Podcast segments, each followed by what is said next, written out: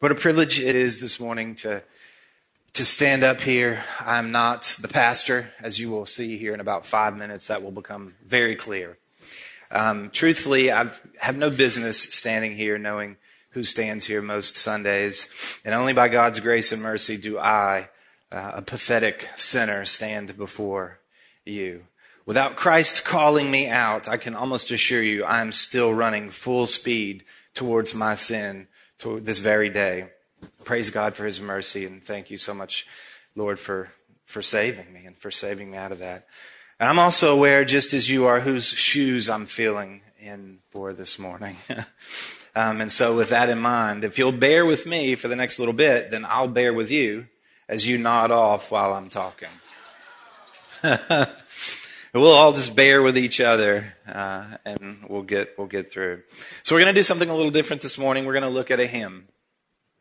And I, I love music. I always have. I've always enjoyed music. I've attempted on a few occasions to learn to play an instrument, and I have failed miserably. Um, it's not my calling, for sure. Um, but I still love it. I love it. I love listening to it. I love to play it when I can. And I also think that I appreciate it a little bit more because I'm just not a very good player. Um, but the players that can really play, they do things with instruments that I watch and listen to with utter amazement. And this is one of the things I just enjoy about listening to our worship um, team come up here in, on Sunday mornings.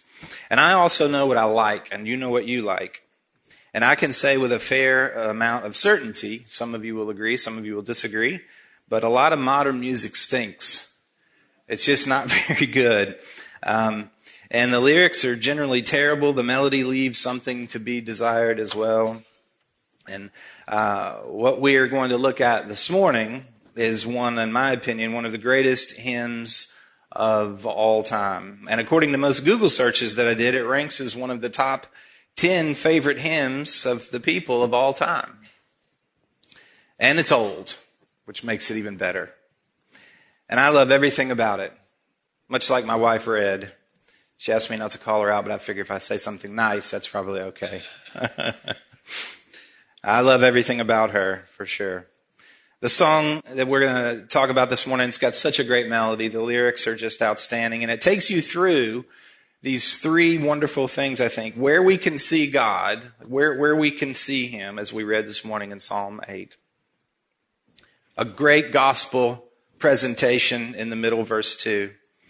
And then if we accept that gospel presentation, what's going to happen to us in the end is verse three. And it's just such a great, I just love the, the way that that theme rolls out. It's so amazing.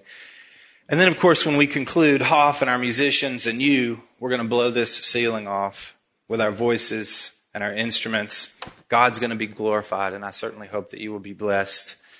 And the hymn is How Great Thou Art. So first we're going to start off with a little history. The, start, the, the song started off as a poem. And the story goes that a man named Carl Boberg, I hope I'm pronouncing his name right, is a Swedish sailor who later quit sailing to become a pastor. And he wrote a poem after he was in this big thunderstorm. This is the story that um, that you can find. During and after the thunderstorm, you've got church bells ringing. You've got the aftermath of these parting clouds. You've got a little wind. You've got the sun sort of peeking through. Birds singing. Thunder still rumbling off in the distance. You get the picture, right? We've all been there and we've seen that. And he was inspired. He was inspired to write a poem, and he called it, "O Great God." And I'm sure that many of you, I know I have, have seen God's magnificence during times like like these. I love being outside. I love it. I prefer to be outside, actually. Uh, in fact, if we had a convertible roof today, this would be off of here, and we would be we would be outside doing church. Um, these these scenes that that he painted, they're they're one um, they're they're here for a reason. Those those scenes and the things that we view outside, they're here for a reason. I love being in his creation. I love acknowledging him when his magnificence is put on display in this amazing, amazing world. And we will see some of this come out in verse one. So as the story unfolds, someone really liked the poem enough, and they put it to music. They used a Swedish folk song tune, and they just set the poem to music. A few decades later, this, this poem, now with some music attached, it makes its way to Russia. And in Russia, there was a missionary there named Stuart Hine, and he loved it. Hine, he, he changed the music a little bit. He added some of the lyrics, including a third and a fourth verse, and he took it back with him to England after his stay, his missionary stay there in Russia. And he also renamed it and called it How Great Thou Art. So now we fast forward to the forties, and there was an evangelist named Edwin Orr, who was in India, and he heard it being sung. He also loved it, learned it. He heard Hines's version, and after his stay in India, he brought it back here to the U S And no one really knows how it made its way to India, but that's the way that it made its way to the U S Now, when Hines came back to England, he had it printed in this leaflet form. And in nineteen fifty-four, one of these leaflets winds up in the hands of a man named George Beverly Shea. And it turns out that this was a wonderful singer, he's a wonderful musician, and he traveled with another guy. Um, his name was Billy Graham. You guys ever heard of him? So he traveled with a guy named Billy Graham. Um, Billy Graham was at the time in London preaching. This would have been around nineteen fifty-four. About three years later, Shea decided he was going to sing that song during one of the crusades. And he'd really come to love it, and they were in New York doing a crusade, Billy Graham. And he wound up singing the song during this crusade about a hundred times. It soon obviously becomes a song that was sung at all of Billy Graham's crusades, and it took off here in America. What a wonderful way that God uses this simple sailor from Sweden and a missionary from England to pen the words to, again, one of the most well-loved hymns ever sung. So let's get into the song itself. Verse one. It's going to bother anyone? I know it said no food and drink, but do I get a pass? Verse one. O Lord, my God, when I, in awesome wonder, consider all the worlds thy hands have made. I see the stars, I hear the rolling thunder, thy power throughout the universe displayed. One of the first things we notice is the acknowledgement of our great God. Now, Pastor does not like us to use the word awesome unless we're talking about God. Then he gives us a pass. So I'll be careful here how I use the word. But isn't our God awesome? And isn't his creation awesome? So let's consider the awesome wonder of this marvelous world for a moment. And I, I love the authors, and you can hear, again, in this verse one, you can hear, I hear the rolling thunder. So you can hear, as we heard the history a minute ago, how this poem unfolds anyway, and you can hear that. And I just think that's it's, it's amazing. The rumbling in the distance, you can hear the thunder. What a display. And, of course, who can ne- de- neglect the power of the lightning, of course. So we get this picture of the power and this magnificence already early on in the song. Part of what we do when we sing and when we write and when we worship is we, re- we recognize this relationship between how big God is and how big the world and the universe is that he made. That is not by accident, and it is not by coincidence. There is a relationship between the infinite universe and an infinite God. Most would say that there is no end to the universe. If you want to get a picture of just how big God is, tonight, go outside and look up. Just look up. Look out. But just look, and you'll see a wonderful picture of how big God is. Psalm nineteen one. The heavens declare the glory of God, and the sky above proclaims his handiwork. Now, if you really think that the universe is as majestic as it is, just cause, as we say in southern Alabama, then you're not looking closely enough at the parallels that he has clearly drawn. Again, the universe is on display, and it's in full view so that we might get a glimpse of his bigness, his eternality, his power. It's open for everyone to see. Those that don't see we should continually pray for them, that God would open their eyes and they could go out and see him. Romans one, uh, nineteen and twenty, for what can be known about God is plain to them, because God has shown it to them. For his invisible attributes, namely his eternal power, his divine nature, have been clearly perceived ever since the creation of the world in the things that have been made, so they are without excuse. God has been revealed, and we can see him if we just look. Let's consider some amazing facts about the universe and the earth around us. Now, these will blow you away. Some you'll, in fact, think you may even want to fact check me because they're so incredible.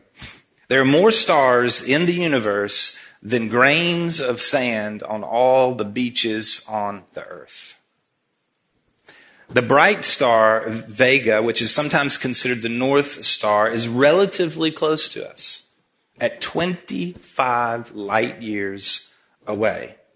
So the light we see left the star, or left the star, star twenty-five years ago, which is the way we define a light year. A little math will help with the bigness. Now, I'll try to, I'll back off a little bit on the math because I don't want to have the same. I see that look five days a week, y'all. And so um, I'll back off a little bit. But light travels at about one hundred eighty-six thousand miles a second. Get your head around that. So if we do a little multiplication and make sure you carry the one, we've got one light year being about five point eight eight trillion miles. Vega, again, I guess I'm pronouncing that right. It's a relatively close star, and it's twenty-five light years away. Now, try to wrap your head around that again for bigness. That's almost six trillion. one trillion is followed by twelve zeros. If you started spending a million dollars every single day since the birth of Jesus, you still would not have spent a trillion dollars. One million seconds is about eleven and a half days. A billion seconds is about thirty-two years, while a trillion seconds is about thirty-two thousand years. You getting the picture here? And remember, that's one of the closer stars. One thing we know is that God designed everything, and he said it's good. He designed it so that in it, we could see his character, we could see his goodness, we could see his bigness, we could see his magnificence. It was built with a purpose in mind. Let's think of the sun. The sun's essential to us. It's the center of our solar system. It's our source of light. It's our source of energy. But it's just one of many, many, many stars that make up our home galaxy, the Milky Way. Current estimates suggest that there are around four hundred billion stars in our galaxy. Using data from the Hubble telescope, astronomers have calculated that there are likely to be around one hundred seventy billion galaxies in the observable universe. Again, you getting a picture here of how big we're talking? Our brains struggle to comprehend how big the universe is, because everything here on earth, and even the earth itself, is very small in comparison to the immense scale of the universe. By comparison, the earth could fit into the sun one point three million times. The bigness of God can be seen in the universe. It's not by accident. And it is on display so that we might see him. And it's not just the universe. Pastor mentioned this last week. Look at us and how detailed he's created us. Marvel just at D N A. If you unraveled all the D N A in your body, it would span thirty-four billion miles, reaching to Pluto and back six times. And that's just the size. Think of what it does. I don't have the vocabulary to describe how amazing that is. But of course, this is all just happenstance. It's mere coincidence and probability. It, of course, is just order out of chaos. It's amazing, isn't it? Now, I'm no mathematician, but I know just enough to be dangerous. After all, I do play one in real life. And I know enough about probability that you can throw the notion that this is all just coincidence, you can throw that out. It's just plain denial by the science world. It's the crossing of the arms and the throwing back of the head and going, I'm just refusing. I'm refusing to believe. They want there to be no God so badly that they're so willing to just blatantly deny the obvious. They want everything to be explained by science. Why? So they can receive all the glory. But like Romans one, they suppress and they refuse to see it for what it really is. But I would say, let's don't make fun of them. Let's pray for them. That God might open their eyes to the truth.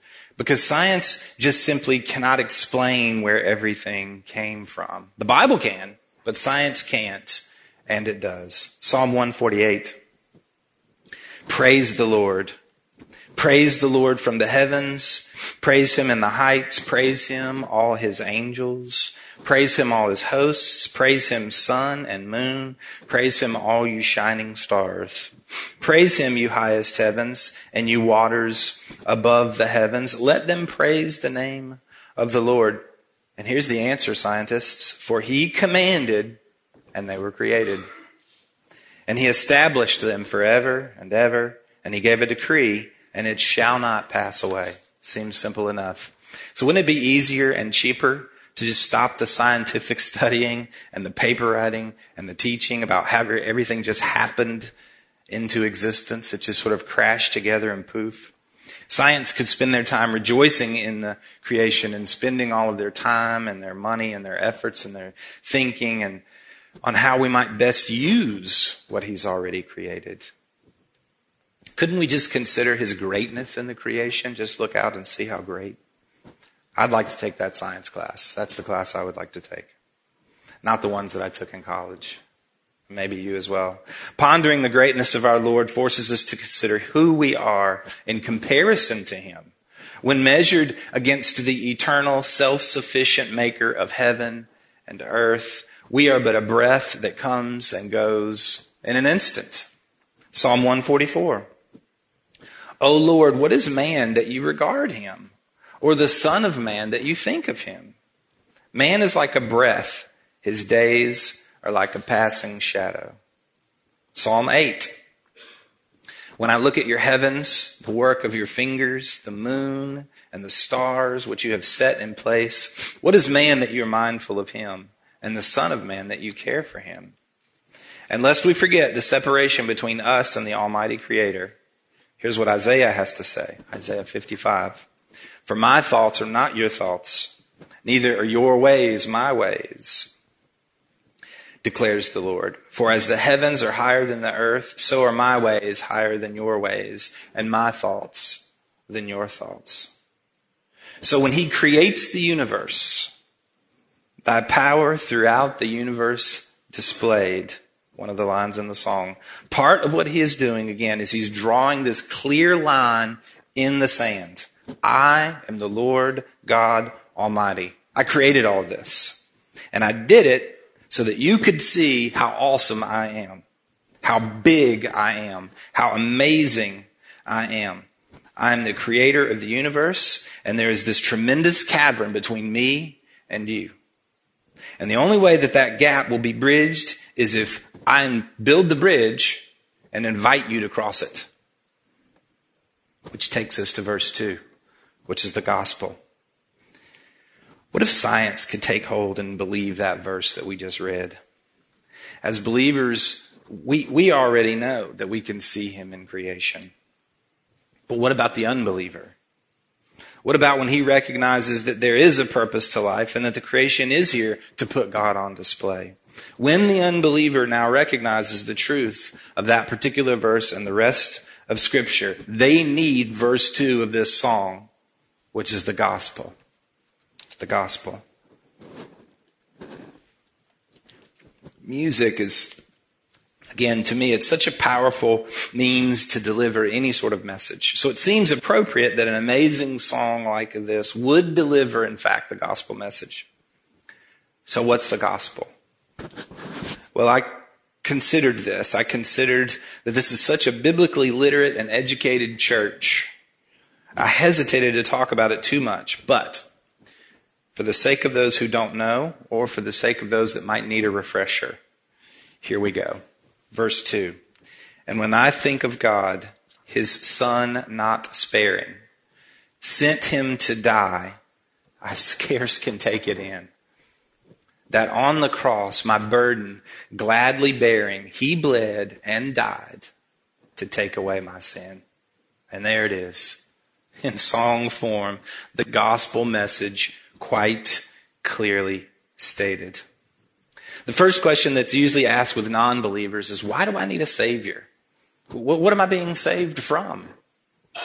To the saved, we can clearly see how we need a Savior. Our sin is so painfully obvious, we, quote, scarce can take it in. Again, a Savior from what? Our non-saved friends might say. I'm a good person. I don't steal. I don't murder. I pay my taxes. We have to recognize this first and foremost, that our sin and humanness versus God's holiness is no comparison. And if he is just, then we have to be punished for our sin. Otherwise, he's not just. And that's a characteristic and an attribute of God. The punishment must involve death. That's the way God set it up. Again, there's a chasm between he and I, and there's no way that I can get thoroughly wrap my head around the way he is. He has set this, this up. Often, often, that sacrifice must involve blood, a bloody cross to be sure. And that's exactly what verse two again is saying. When I think of God, his son not sparing, sent him to die, I scarce can take it in. That on the cross, my burden gladly bearing, he bled and died to take away my sin. What a phrasing. God has his son killed to pay the penalty for our sin, so that on that day of judgment, our sin is not counted against us because it's been paid in full on the cross. And the punishment was gladly bearing? What a thought. He gladly bore the penalty. What a love for his people. Isaiah fifty-three says, surely he has borne our griefs and carried our sorrows, yet we esteemed him stricken, smitten by God, and afflicted. But he was pierced for our transgressions. He was crushed for our iniquities. Upon him was the chastisement that brought us peace, and with his wounds we are healed. All we like sheep have gone astray. We have turned every one to his own way, and the Lord has laid on him the iniquity of us all. That's a prophecy. All the way back prior to Christ entering the world, we have this prophetic explanation of the gospel. Someone, according to Isaiah, is going to be hurt very badly. Someone is going to be crushed, and it isn't going to be pretty. That someone, of course, is our Savior, Christ Jesus. First Peter two, twenty-two through twenty-five, Jesus committed no sin, neither was deceit found in his mouth. When he was reviled, he did not revile in return. When he suffered, he did not threaten, but continued entrusting himself to him who judges justly. He himself bore our sins in his body on the tree, that we might die to sin and live to righteousness. By his wounds you have been healed. For you were straying like sheep, but have now returned to the shepherd and overseer of your souls. Christ fully trusted the Father and gladly bore our sins. He gave up his life without threat. Painful? I'm sure. Of course it was. But he knew what he had to do, and he did it. What a man. What a man. That should be the major component of the definition of a man. He knew what he had to do, and he did it, no matter the pain, no matter the cost. In this world of self-identity, just identify however I'd like to identify as a man, please. Impossible shoes to fill for certain, but worth the effort. Knew what he had to do, and he did it on the cross for us. What a message. First Corinthians fifteen. For I delivered to you as of first importance what I also received, that Christ died for our sins in accordance with the Scriptures, that he was buried, that he was raised on the third day in accordance with the Scriptures. Now, this is the key verse that really sort of spells out the gospel, and it gets to the heart of verse two. And I love this idea that Paul uses of first importance. He's saying, Paul is saying, of all the issues or the comments I could bring to you, this one is the one that I want to be on the top of the list, of first importance. This is the message that Paul received from Christ himself in Acts. So it isn't any wonder that Paul would call it first importance. Recall that day, Acts nine. Acts nine, but Saul, still breathing threats and murder against the disciples of the Lord, went to the high priest and asked him for letters to the synagogues at Damascus, so that if he found any belonging to the way, men or women, he might bring them bound to Jerusalem. You remember the story. Jesus steps in front of him, blinds him, and asks him, why are you persecuting me? Why are you persecuting me? Sends him to the city for three days. He was without sight, he didn't eat, he didn't drink anything. And I'm sure during this time period, the gospel message was clearly given to Paul. And Paul, and hopefully to us, says this is where we'll begin. It is of first importance. We share the gospel. We live the gospel. And the ordering of the verses in the hymn, to me, they make sense. Because before we accept the gospel, we first have to have this belief that there's at least a higher power. And so we observe in the heavens and on the earth around us that none of this is just by accident. There is a reason and a purpose for our existence. So then the hearer moves on to understand this idea of sin and why we need the cross. What's sin? Again, I'm, I'm a good person. I don't kill people, you'll hear the sinner say. Or when I was a younger person, a good person didn't smoke, drink, cuss, or use chewing tobacco. And if you didn't do any of those things, you're in the club. But what really needs to be explained again and heard here is God's holiness in comparison to our sinfulness. Our sins are no match for God's holiness. The comparisons, in fact, are humorous. I don't kill people. I don't steal. And this is our modern definition of good people. But of course, when we get to Jesus, he sheds a whole new light on this. You have hate in your heart? Murderer, murderer. Do you look at others and think sexual thoughts mentally with them? Adultery, adultery. Because it's a hard issue. And it's also a matter of comparison. How do we compare ourselves to a holy God? Answer, you can't. You can't, which is why you need a Savior. Examples in Scripture of God's holiness abound. They're everywhere. After all, this is a book, again, that continuously shows us God's attributes. An example, story of Moses, the burning bush. Moses approaches the burning bush. God tells Moses to take off his shoes because he's on holy ground and says, don't come any closer. We must see and differentiate between God's holiness and our goodness. And there's this dramatic difference between the two. Of course, the bad news is that there is none righteous. No, not one, Romans three ten. We all sin and fall short of the glory of God. Every one of us has transgressed the laws of God in our thoughts, words, and deeds more times than we could ever even imagine or count. A person who does not believe he is a sinner will see no need for a Savior. So the unbeliever must see this basic fact. You are are indeed a sinner, and your sin must be punished. It's the sin and the death problems that make it impossible for a person to gain life with God through his own good works, because no matter how good he is, you're still a criminal in God's sight and under the sentence of eternal death. And this is why Christ had to die. And then, of course, there's a resurrection. There's a resurrection. He was buried. He was raised on the third day, according to the Scriptures. And the resurrection is essential to the gospel because it proves that Jesus overcame those two things, sin and death. So therefore, the gospel is the truth. We're all sinners, we're all criminals before God and under the sentence of eternal death and separation from God and all that is good. Jesus took the wrath of God for us. His body was placed in a tomb, and on the third day, he came back from the dead, never to die again. And God in his love and grace has overcome our two enemies, sin and death. And those who acknowledge to Jesus that they are sinners, they repent for them, and they trust him to save them from eternal condemnation, are forgiven their sins and given the gift of life eternal with God. So for those that have never heard the gospel, it has clearly been laid out for you. And you, as they say in Romans one again, are without excuse. The gospel has been clearly presented.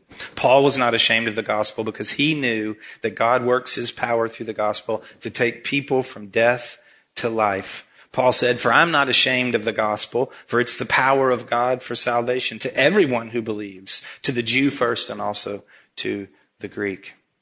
And that's why he said, that's why Paul said it is of first importance, and it should be of first importance to us. Last verse. Y'all are doing a great job. Verse three. It's my favorite part. Not because I'm not thankful for my salvation, because I certainly am. And not because it's not first importance, because it is.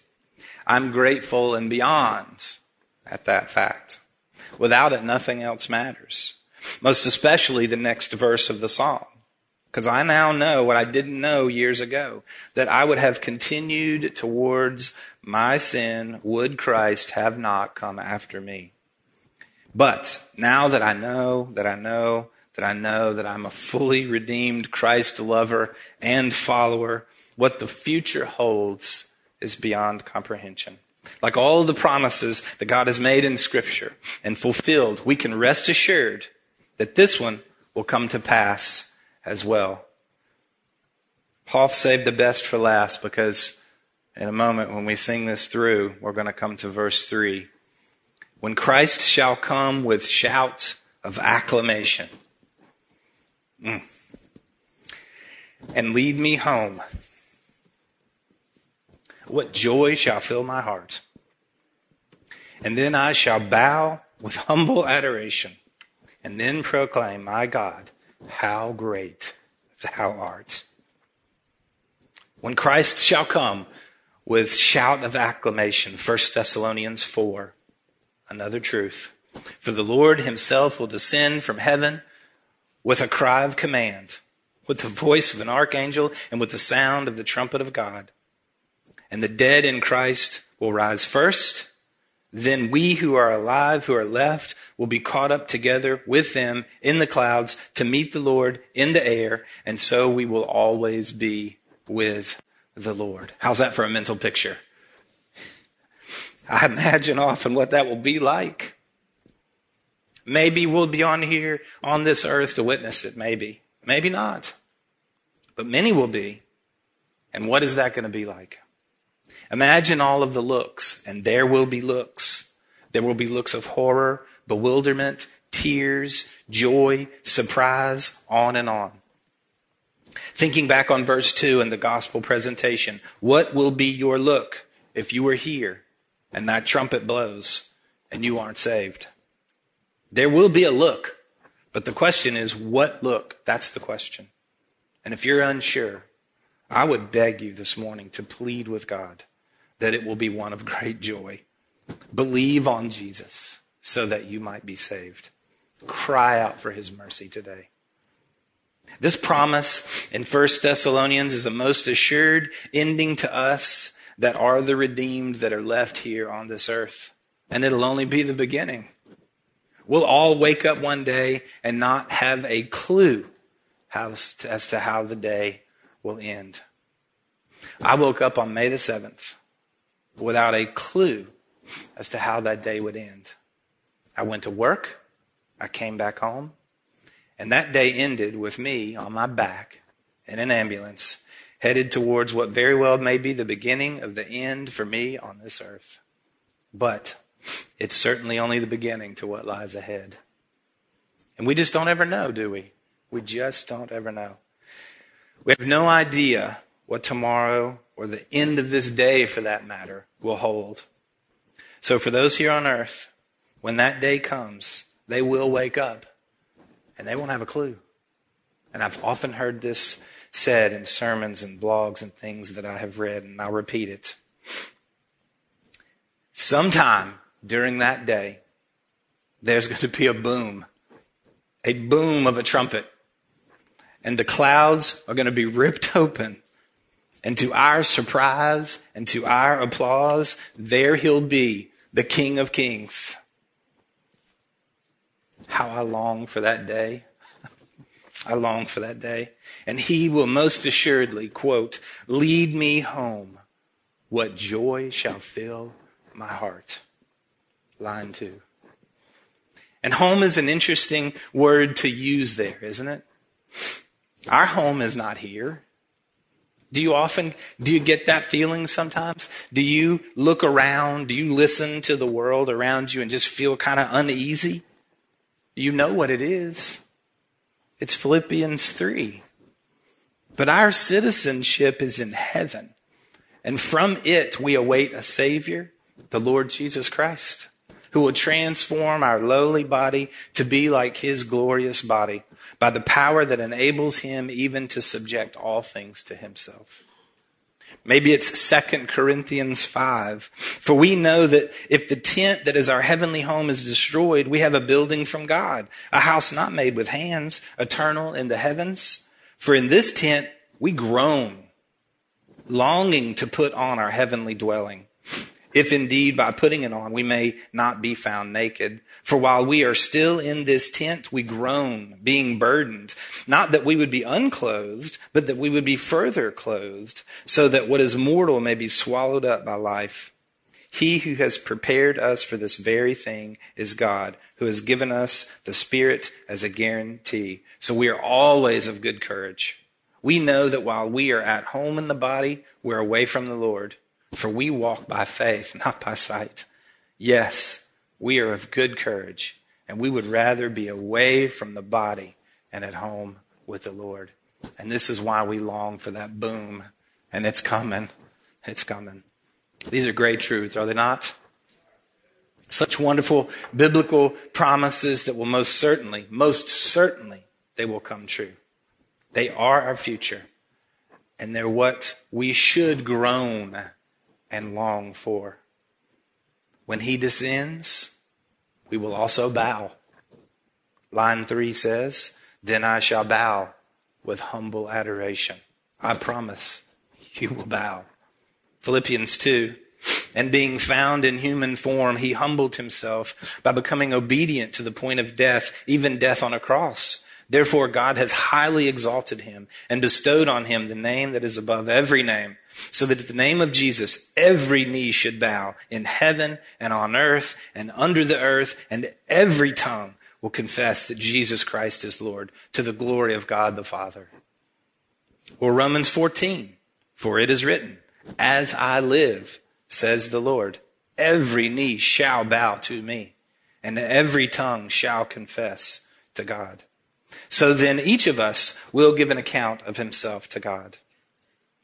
So to continue with our thinking about the promises that'll all come true, that will come true in Scripture, here's yet another one. Every knee will bow and acknowledge the King of the universe. And I wonder if sometimes we forget this, and we forget the bigness of God. This God that we serve is huge. There's nothing like him, nor will there ever be other than he himself. A big view of God is this: we will all bow down before him. A small view of God does not acknowledge this promise.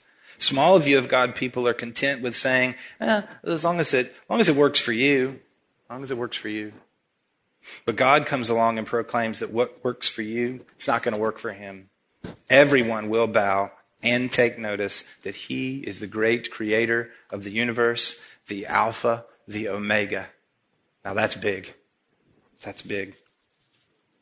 And so finally, we'll conclude with the chorus. When these things that we have talked about this morning are acknowledged, we can and will sing out with loud voices, I promise, my God, how great thou art.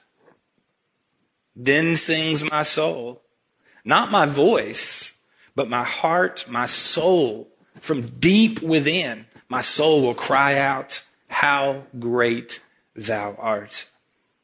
Some Sunday mornings, Red and I, we get in the car and we wonder, how is it that we sing these amazing songs every morning and everyone in the building is not in tears? What amazing truths we get to sing every Sunday morning. Let's sing them. Let's sing all of them from the depths of our souls and really meditate on the lyrics. Psalm eighty-four. How lovely is your dwelling place, O Lord of hosts. My soul longs, yes, faints for the courts of the Lord. My heart and flesh sing for joy to the living God. Do you long? Does your soul faint from proclaiming how great thou art? Do we really take in all of these facts of greatness and holiness and magnificence and truly proclaim how great thou art? Is it something that we just say? Or is it something that our soul longs and faints for? This is a big claim. Longing and fainting, dwelling on who he is, what he has done, and what he will do. Let's pray. Father, thank you so much for reminding us in your scripture what has happened and what will happen. These reminders of the gospel and how we are to be saved. Amazing, amazing truths. And I would pray, God, that anyone who can hear my voice, who has not come to saving faith in you, I would pray that today would be the day that they would long for you, that they could not end the day without knowing you full well. And we pray, Lord, that you would come quickly, as your word clearly proclaims. There will be a trumpet blown, clouds will part, and you, the King of Kings, will in fact bust through, and you will take back the redeemed. We long for that day, and we pray again. Come quickly, Lord Jesus. We pray these things in the name of our Savior and our Redeemer, Christ Jesus. Amen. We pray you've been edified by this presentation. You've been listening to the teaching ministry of Calvary Bible Church in Jolton, Tennessee. For more information on Calvary Bible Church or for more audio, please visit our website at c b c t n dot org.